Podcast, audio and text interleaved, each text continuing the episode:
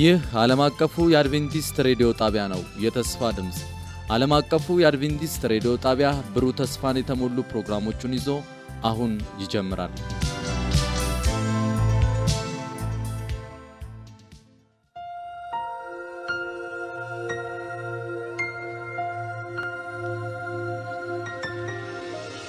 ሰላም ጤና ይስጥልን። የተወደዳችሁ የዓለም አቀፉ የአድቬንቲስት ሬዲዮ አድማጮች እንደምን አላችሁ? ወቅታዊ መልእክት በሚል ርዕስ በፓስተር ኤፍሬም ዳዊት አማካኝነት እጅግ የሚያነቃቃና የሚባርክ ፕሮግራም ይዘንላችሁ እንቀርባለን። አድማጮቻችን ይህንን ፕሮግራም እርስዎም ሌሎችንም ጓደኞችን ጋብዘው እንድትከታተሉ እንጋብዛችኋለን። መልካም የበረከት ጊዜ እንዲሆንላችሁ እንመኛለን።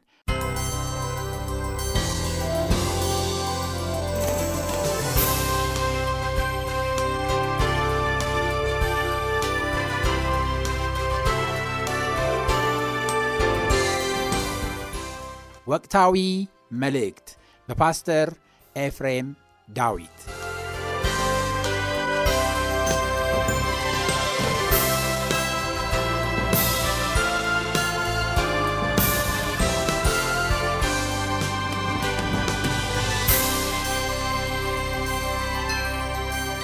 ሰላም ጤና ይስጥልኝ ውድ ተመልካች አድማጮቻችን እንዴት ሰነበታችሁ? እግዚአብሔር ለዚህ ቀን ስላደረሰን እንደገና ቃሉን ለመማር ሌላ እድል ስለሰጠን የተመሰገነ ይሁን እላለው። ሁላችሁንም እንኳን ወደዚህ ጥናታችን በሰላም መጣችሁ።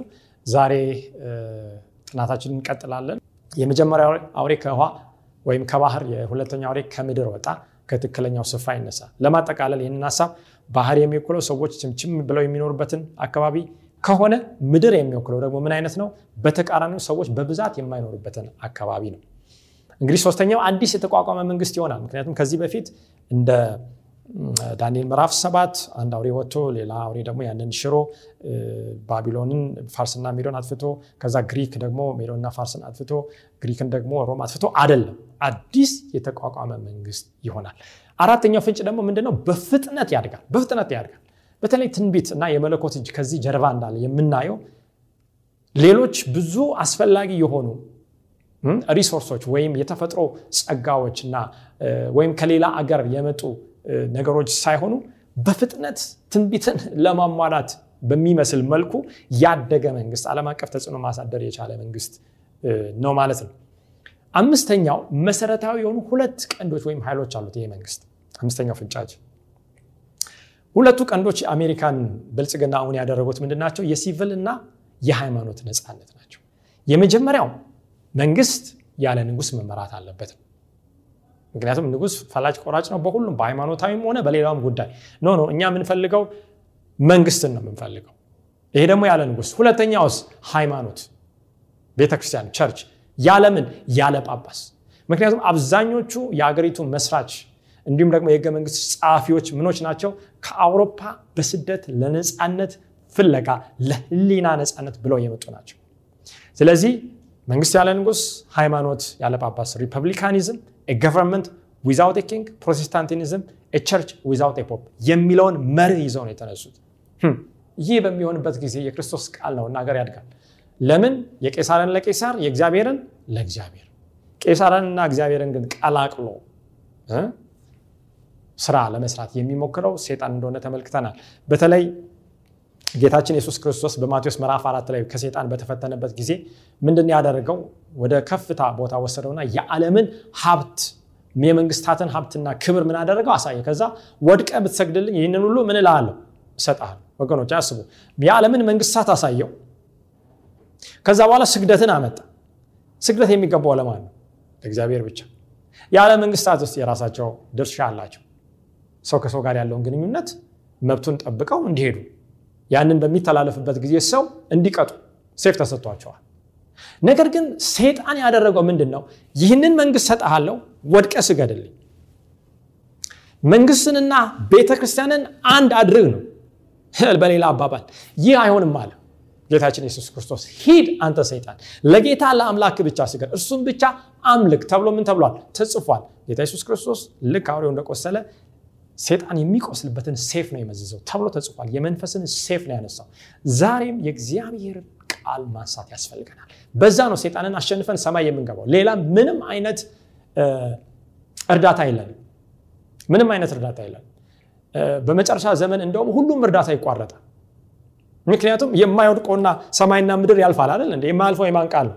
የእግዚአብሔር ቃል ነው። ተነግሯል በእግዚአብሔር ቃል በራሱ ላይ ማለት ነው። ስለዚህ ሴጣን ኢየሱስ በሚፈተንበት ጊዜ ተዋርዶ ተመለሰ ለጊዜው። ከዛ በኋላ ግን ሴጣን እንደገና ለቤተክርስቲያን ፈተናውን ይዞ መጣ። በተለይ ለጳጳሱ ከ538 በኋላ የምናየው የቤተክርስቲያን ስርዓት ምንድን ነው? ዓለም የዓለምን መንግስታት ሁሉ አሳየ ለጳጳሱ ለቤተክርስቲያን። ከዛ በኋላ ወድቃ እንድትሰግድ አደረገ።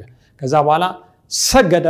ዓለምም ለጳጳሱ ተሰጠ። ዛሬ በሮም ቁጥጥር ስር ያልሆነ መንግስት ማግኘት እጅግ ከባድ ነው። ይሄ እውነታ ነው።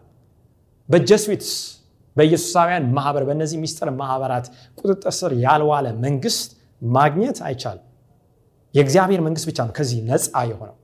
ለዚህ ነው መንግስቴ ከዚህ አይደለችም ያለው ጌታችን ኢየሱስ ክርስቶስ። እንግዲህ ዓለም አቀፍ ተጽዕኖ ማሳደር ይችላል። የአሜሪካንን ወታደራዊ ኃይል ስንመለከት እዚህ ሀገራችን እንኳን ሳይቀር በርካታ ወይም ሁሉም ዓለም ላይ ምን አለ የወታደራዊ ካምፕ አላት። በተለይ strategic በሆኑ እጅግ በጣም ወሳኝ በሆኑ ሌሎች ቀጠናዎችን ለመቆጣጠር በሚመች መልኩ ወታደሮችን አስፍራ ነው ያለችው።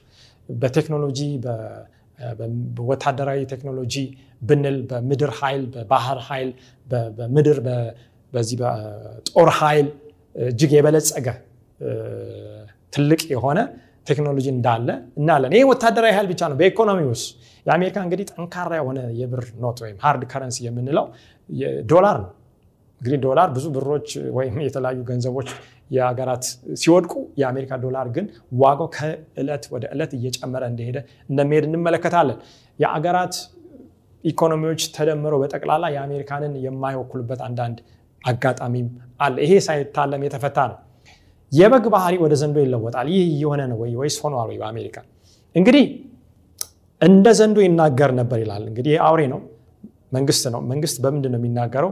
አንድ መንግስት የሚናገረው ልሳን በሚያወጣው ህግና ድንጋጌ ነው። የተወካዮች ምክር ቤት ወይም ይሄ ኮንግረስ የምንለው ህዝብን እንደራሴ አድርጋ አስተዳደር ብሎ ህዝብ የወከላቸው ሰዎች ተሰብስበው የሚያወጡት ህግ የዛ ሀገር ምንድን ነው? ልሳን የዛ ሀገር ልሳን አሜሪካ እንደ አውሬ የምትናገርበት አፍ ወይም እንደ ዘንዶ የምትናገርበት አፍ እንዴት ነው ሊሆን የሚችለው?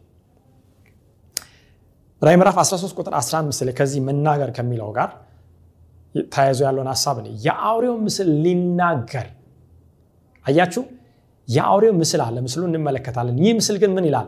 ይናገራል። በምን አማካኝነት? በህጉ አማካኝነት። የአውሬው ምስል ሊናገር እንኳን ለአውሬው ምስል የማይሰግዱለትን የሚናገረው ነገር አለ። በዚህ ንግግር፣ በዚህ ህግ፣ በዚህ ድንጋጌ መሰረት የማይታዘዙትን በተለይ የማይሰግዱትን ምን ይላቸዋል? ሊያስገድላቸው ሊያስገድላቸው ለአውሬው ምስል ትንፋሽ እንዲሰጠው ተሰጠ። ትንፋሽ ማለት የሞተን ነገር ወደ ምን የሚያመጣ ነው? ወደ ህይወት የሚያመጣ በኋላ እንመለከታለን። በተለይ ወደ እግዚአብሔር ቃል ስንሄድ ዘፍጥረት 1 26 እግዚአብሔር ማለት ሰውን በመልካችን እንደ ምሳሌያችን እንፍጠር። የአውሬው ምስል የእግዚአብሔር ምስል። ሰይጣን ለእያንዳንዱ ለእግዚአብሔር እውነት ምን አለው? ማስመሰያ አለው። እግዚአብሔር ሰውን በሚፈጥርበት ጊዜ ሰው ማን እንዲመስል ነው? እግዚአብሔር እንዲመስል ነው። እኔና እናንተ ዛሬ የልጁ የኢየሱስ ክርስቶስን መልክ አዎ የመልኮት ባህሪ ተካፋዮች በመሆን በዋናነት ፍቅሩን እንድንገልጽ ነው።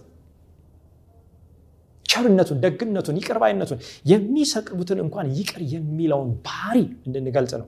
ያ ነው ፍንትው ብሎ የክርስቶስ ኢየሱስ ባህሪ ሲንጸባረቅ ለሰማይ ብቆች የምንሆነው። ቤተክርስቲያን ይህንን በምታሳይበት ጊዜ እግዚአብሔር ሕዝብ በተለያየ ስፍራ ተበታትኖ ያለው ማለት ነው። ክርስቶስ መቶ ሕዝቡን ይዞ ይሄዳል። ምክንያቱም ሄኖክ እንዳደረገው ከእግዚአብሔር ጋር አለማመዱን አደረገ። እግዚአብሔር ወሰደው። ለምን አልተገኘም? በዚህ ምድር ላይ አልነበረም። ሄኖክ ተወስዷል። አላገኙትም ማለት ነው። ከዛ በኋላ ልክ እኛም ዛሬ ከእግዚአብሔር ጋር አካሄዳችንን ስናደርግ የእሱን ባህሪ ስንወክል በእርግጥ የእግዚአብሔር ምሳሌ ወይም ምስል በውስጣችን ይቀረጻል። ልክ ሁለተኛውም አውሬ የሚያደርገው እንደ እግዚአብሔር እንበለው የመጀመሪያውን አውሬ ምን ማለት ነው? ምስል ማበጀት ነው። የእሱን ባህሪ ማንጸባረቅ ነው። በ1260 ዓመታት የታየውን ባህሪ ማንጸባረቅ ነው። በዋናነት ያ ባህሪ ምንድነው? ቤተክርስቲያንና መንግስትን አጣምሮ መያዝ።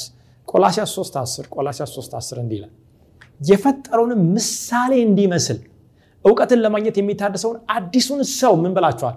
ለብሳችሁታል። አያችሁ፣ ይህ በክርስቶስ አማካኝነት የለበስ ነው አዲስ ሰው ምን የሚል ነው? የሚታደስ ነው። ምክንያቱም አሮጌው አዳም ወይ አሮጌ ማንነታችን ከኛ እስኪወሰድ ድረስ ይሄ ካርናል የሚባለው ወይም ስጋ ብሎ መጽሐፍ ቅዱስ የሚያስቀምጠው ሁሌ ከአዲሱ ከክርስቶስ ኢየሱስ አዲስ ፍጥረት እኛን ምን ሊለው ሊጎትት ስጋዊ እንድንሆን መንፈሳዊ ሳንሆን ቀርተን ምድራዊ እንድንሆን የምድርንም ሀሳብ እንድንፈጽም ይጎትታል። ነገር ግን የፈጠረውን ምሳሌ እንድንመስል እውቀትን ለማግኘት የምንታደስ እንድንሆን እግዚአብሔር በቃሉ ይጋብዘናል። እንግዲህ እግዚአብሔር አዳምን በሚፈጥርበት ጊዜ ከምድር አፈር አበጀው፣ የህይወት እስትንፋስ ምን አለው? እፍ አለበት፣ ሰውም ህያው ነፍስ ሆነ። የመጀመሪያ አውሬ እንደሞተ ወይም እንደቆሰለ ለሞት የሆነ ቁስል እንደተቀበለ፣ ሁለተኛው አውሬው ግን የአውሬው ምስል ትንፋሽን እንዲያገኝ ህያው እንዲሆን ያደርጋል። ይህ የአውሬው ባህሪ ህያው እንዲሆን ያደርጋል ማለት ነው። በእነዚህ ዙሪያዎች ተጨማሪ ሀሳቦችን እያየን እንቀጥላለን። እንግዲህ የመጀመሪያው First Amendment የሚባለው የአሜሪካ ህገ መንግስት የመጀመሪያው ማሻሻያ እንዲህ ይላል። ምክር ቤቱ የሃይማኖትን መቋቋም ወይም የሃይማኖት ነፃነትን አስመልክቶ ምንም አይነት ህግ አወጣም። በጣም ጥሩ ትልቅ right የሚሰጠው ይሄ ነገር ግን ይጻናል ወይ ወገኖች? የሃይማኖትን መቋቋም ወይም የሃይማኖትን ነፃነት አስመልክቶ ምንም አይነት ህግ አወጣም ነው የሚለው። ሰዎች ይህንን አይተው በፍጹም ትንቢት የሚናገረው ስለ ሁለተኛው አውሬ አሜሪካንን ሊሆን አይችልም። ምክንያቱም የአሜሪካ መንግስት ከሰው የነፃነት የሃይማኖት ነፃነት ህግ በተቃራኒ ምንም አይነት መንግስት አወጣም ብሎ ህግ አወጣም ብሎ ይከራከራሉ። እስቲ እንመልከት እየተለወጠ ያለውን ጉዳይ። የአሜሪካ የነፃነት አዋጅ ሰው ሁሉ በእኩል እንደመፈጠሩ የመኖር መብት፣ የነፃነት መብትና ደስታን የመሻት የማይገለል መብት የተቸረው በፈጣሪው ለመሆኑ በራሱ በቂ ማስረጃ ነው። አዎ ይህ በጣም ጥሩ ነው። ይህ የመጀመሪያ የአሜሪካ አባቶች ያስቀምጡት ነው። ለአሜሪካ እድገት፣ ብልጽግና እጅግ በጣም ለተደላደለ ህይወት ወይም በዚህ ምድር ላይ ለምናየው ስጋዊ ነገር እድገት መሰረት ለሆነው ነገር ማስረጃ ነው። የሰውን የህሊና ነፃነት፣ የማይገለል መብት፣ ደስታን የመሻት እንደፈለገው የመኖርን መብት የሚጠብቅ የነፃነት አዋጅ ነበረ። ይህስ የበግ ባህሪ ወደ ዘንዶ ተለወጠ ይላል። እስቲ እንመልከት ሆኗል ወይ? በተለይ ይሄ አንድ ዋና ዳኛ ወይም ዊሊያም ሬንኩዌስት የሚባል ሰው እንዲህ አለ። ቤተ ክርስቲያንና መንግስትን የሚለየው ግድግዳ መጥፎ ታሪክን መሰረት ያደረገ ተምሳሌት ነው። አሁን እንግዲህ ይሄ በ Supreme Court ወይም በከፍተኛው ፍርድ ቤት በአሜሪካ ውስጥ አንድ ዳኛ ተደርጎ የተቀመጠ ነው። ይህ የአሜሪካንን አነሳስ ታሪክ የሚያክሰው ነው መንግስትና ሃይማኖት መንግስትና ቤተክርስቲያን ተለያይተው መቀመጥ እንዳለባቸው ህገ መንግስትንም የጻፉ ሰዎች አስቀምጦ የተነሱትን ታሪክን ጠንቅቆ የሚያክሰው ነው። ነገር ግን ምን አለ? ይህ ግድግዳ እጅግ መጥፎ ነው። ሴፓሬሽኑ ልዩነቱ በመንግስትና በቤተክርስቲያን ያለው ልዩነት በጣም መጥፎ ግድግዳ ነው። ለምን?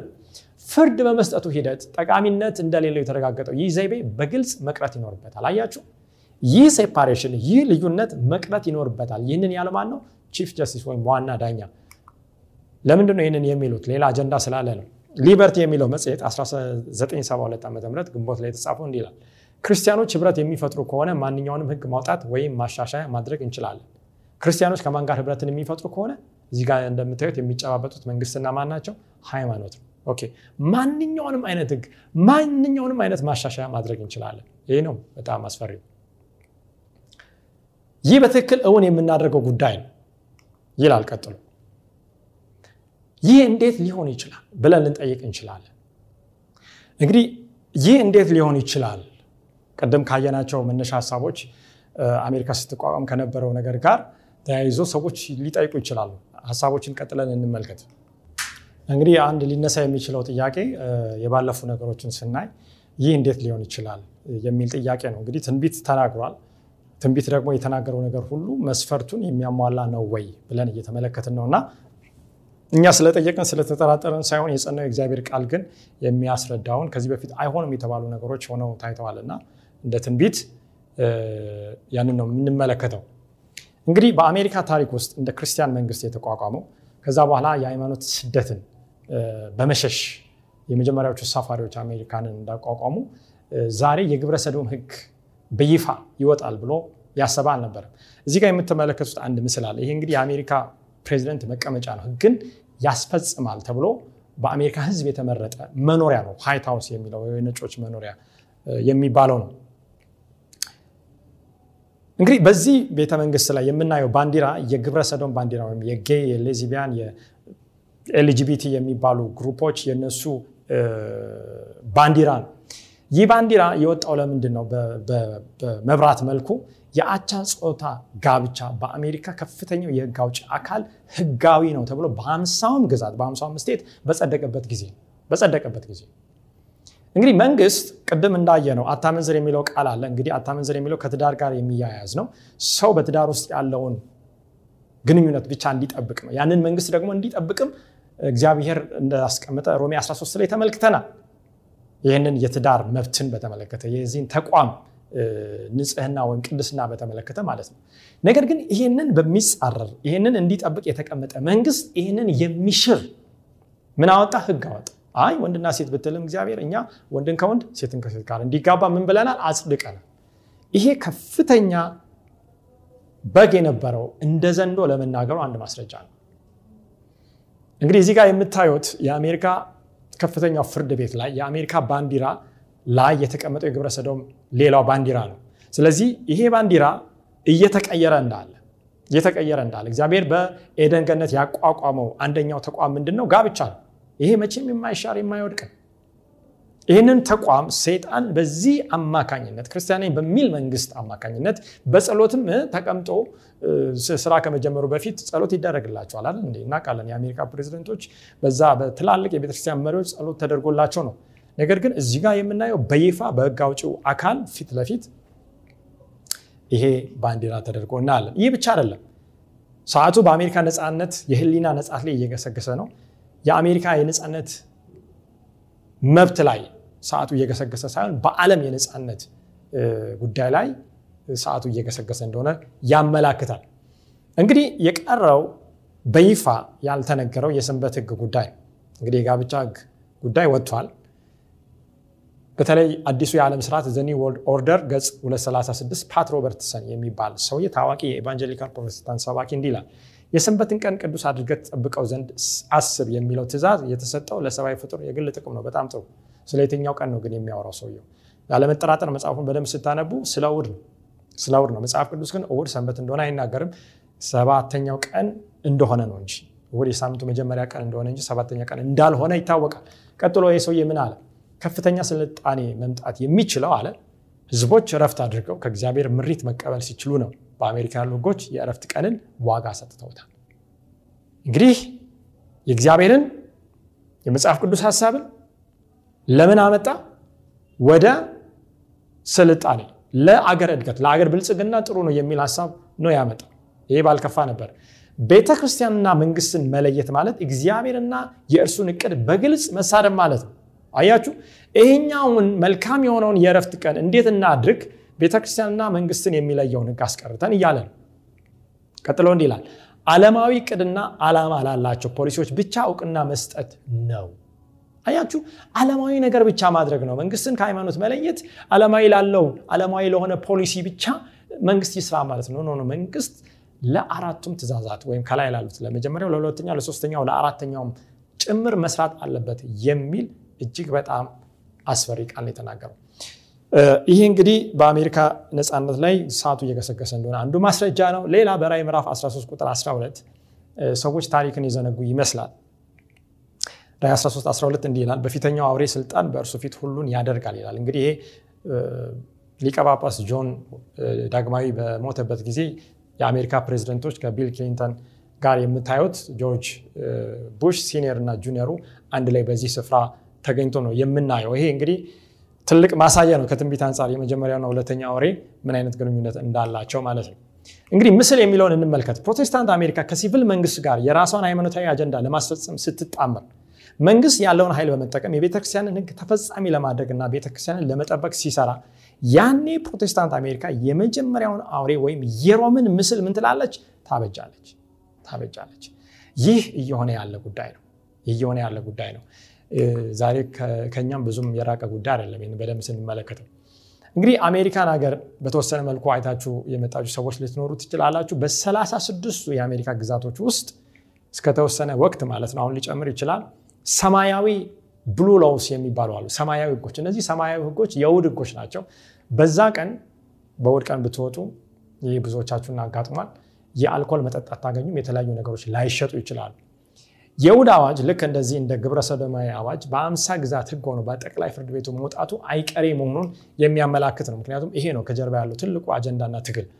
ሌላው ዓለም ሌላው ዓለም ደግሞ ይህንን ፈለግ ተከትሎ ህጉ በሁሉም ሀገራት ተፈጻሚ እንደሚሆን መረዳት እንችላለን። የአሜሪካ መንግስት በክህደት ውስጥ ካለው እምነት ጋር በመጣመር ይህንን የውድ ህግ በምታወጣበት ጊዜ ሮም ቤተክርስቲያን ከቆስጠንጢኖስ ተቀብላ በቤተክርስቲያን የእሁድ ቅድስና እንዳወጀች ሁሉ ያን አሜሪካ ይንን ስታደርግ የአውሬውን የጳጳሱን ምስል ታበጃለች ማለት ነው።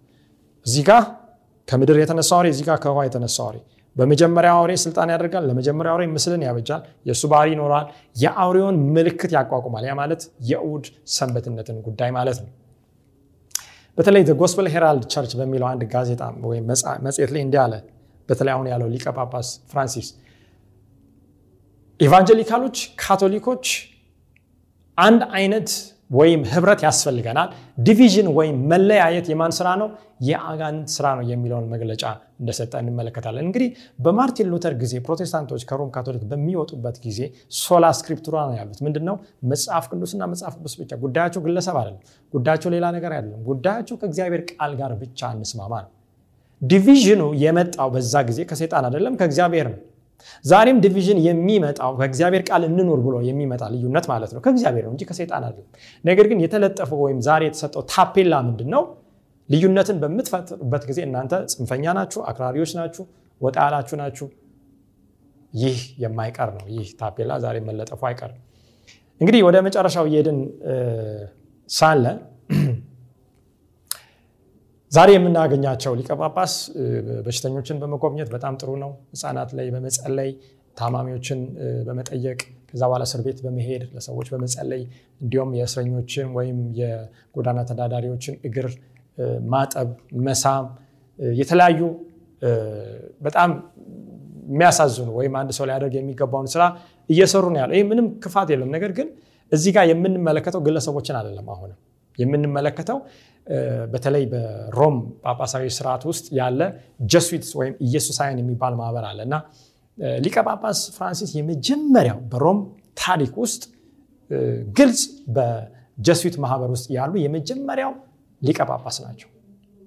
ይሄ እንግዲህ የቤተክርስቲያኑ አንዱ አጀንዳ የሚያስፈጽም የወታደራዊ ክንፍ ተደርጎ ነው የተቀመጠው። በተለይ እነ ማርቲን ሉተር ያመጡትን የፕሮቴስታንት ንቅናቄ ለመቀልበስ አሁን ከዛ ውስጥ ያንን መሀላ ፈጽመው ያንን ስራ ለመስራት የፕሮቴስታንትን ንቅናቄ ለመቀልበስ ከተቋቋሙ Jesuits የተመረጡ ሰው ናቸው።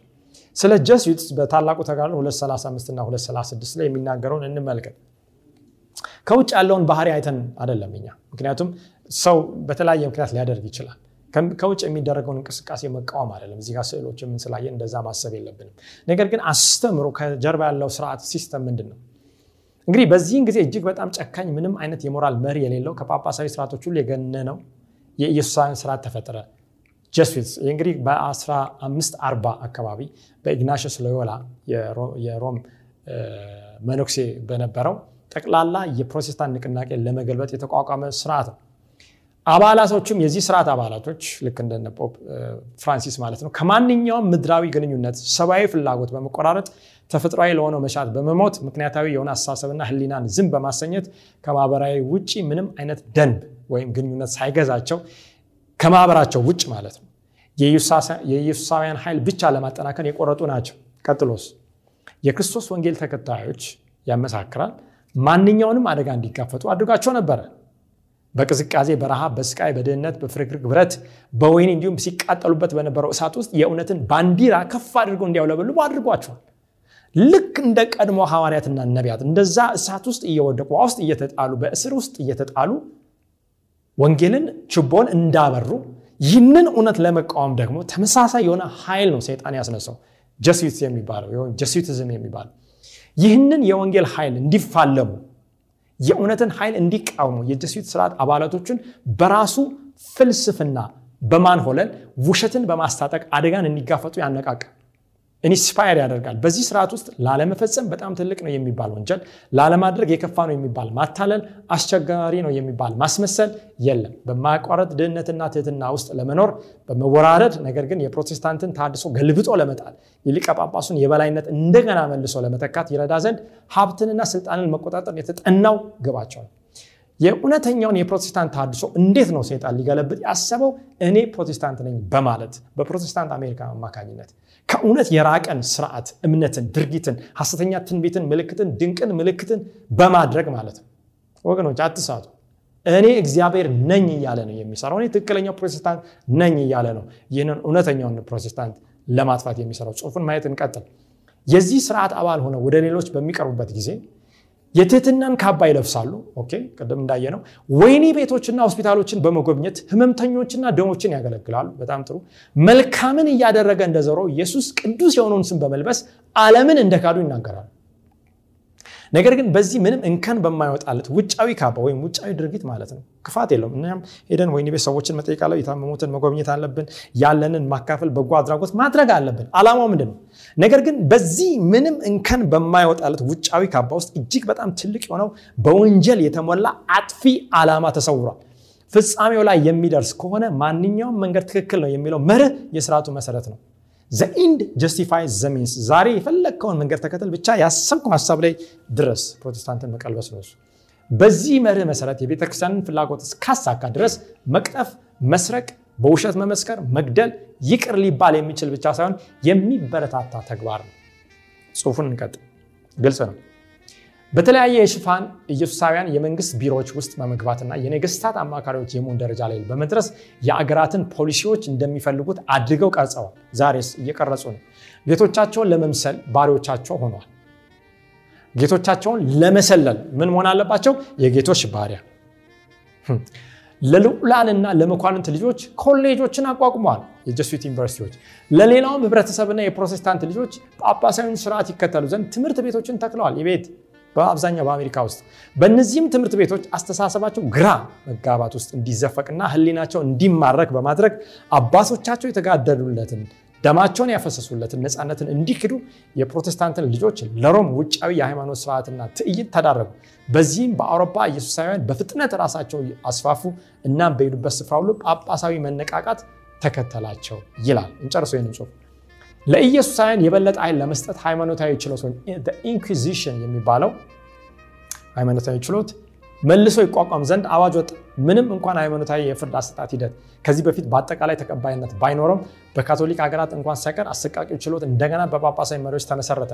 የወቅቱን ብርሃን መሸከም እስኪከብድ ድረስ በምስጢራዊ እስር ቤቶች ውስጥ እጅግ ዘግናኝ የሆነ የማስተቃየት ተግባር እንደገና መፈጸም ተጀመረ። በስፔን በተለያዩ የአውሮፓ ክፍሎች በብዙ አገራት ውስጥ የሚገኙ በሺዎች የሚቆጠሩ አበባዎች ምን ሆኑ?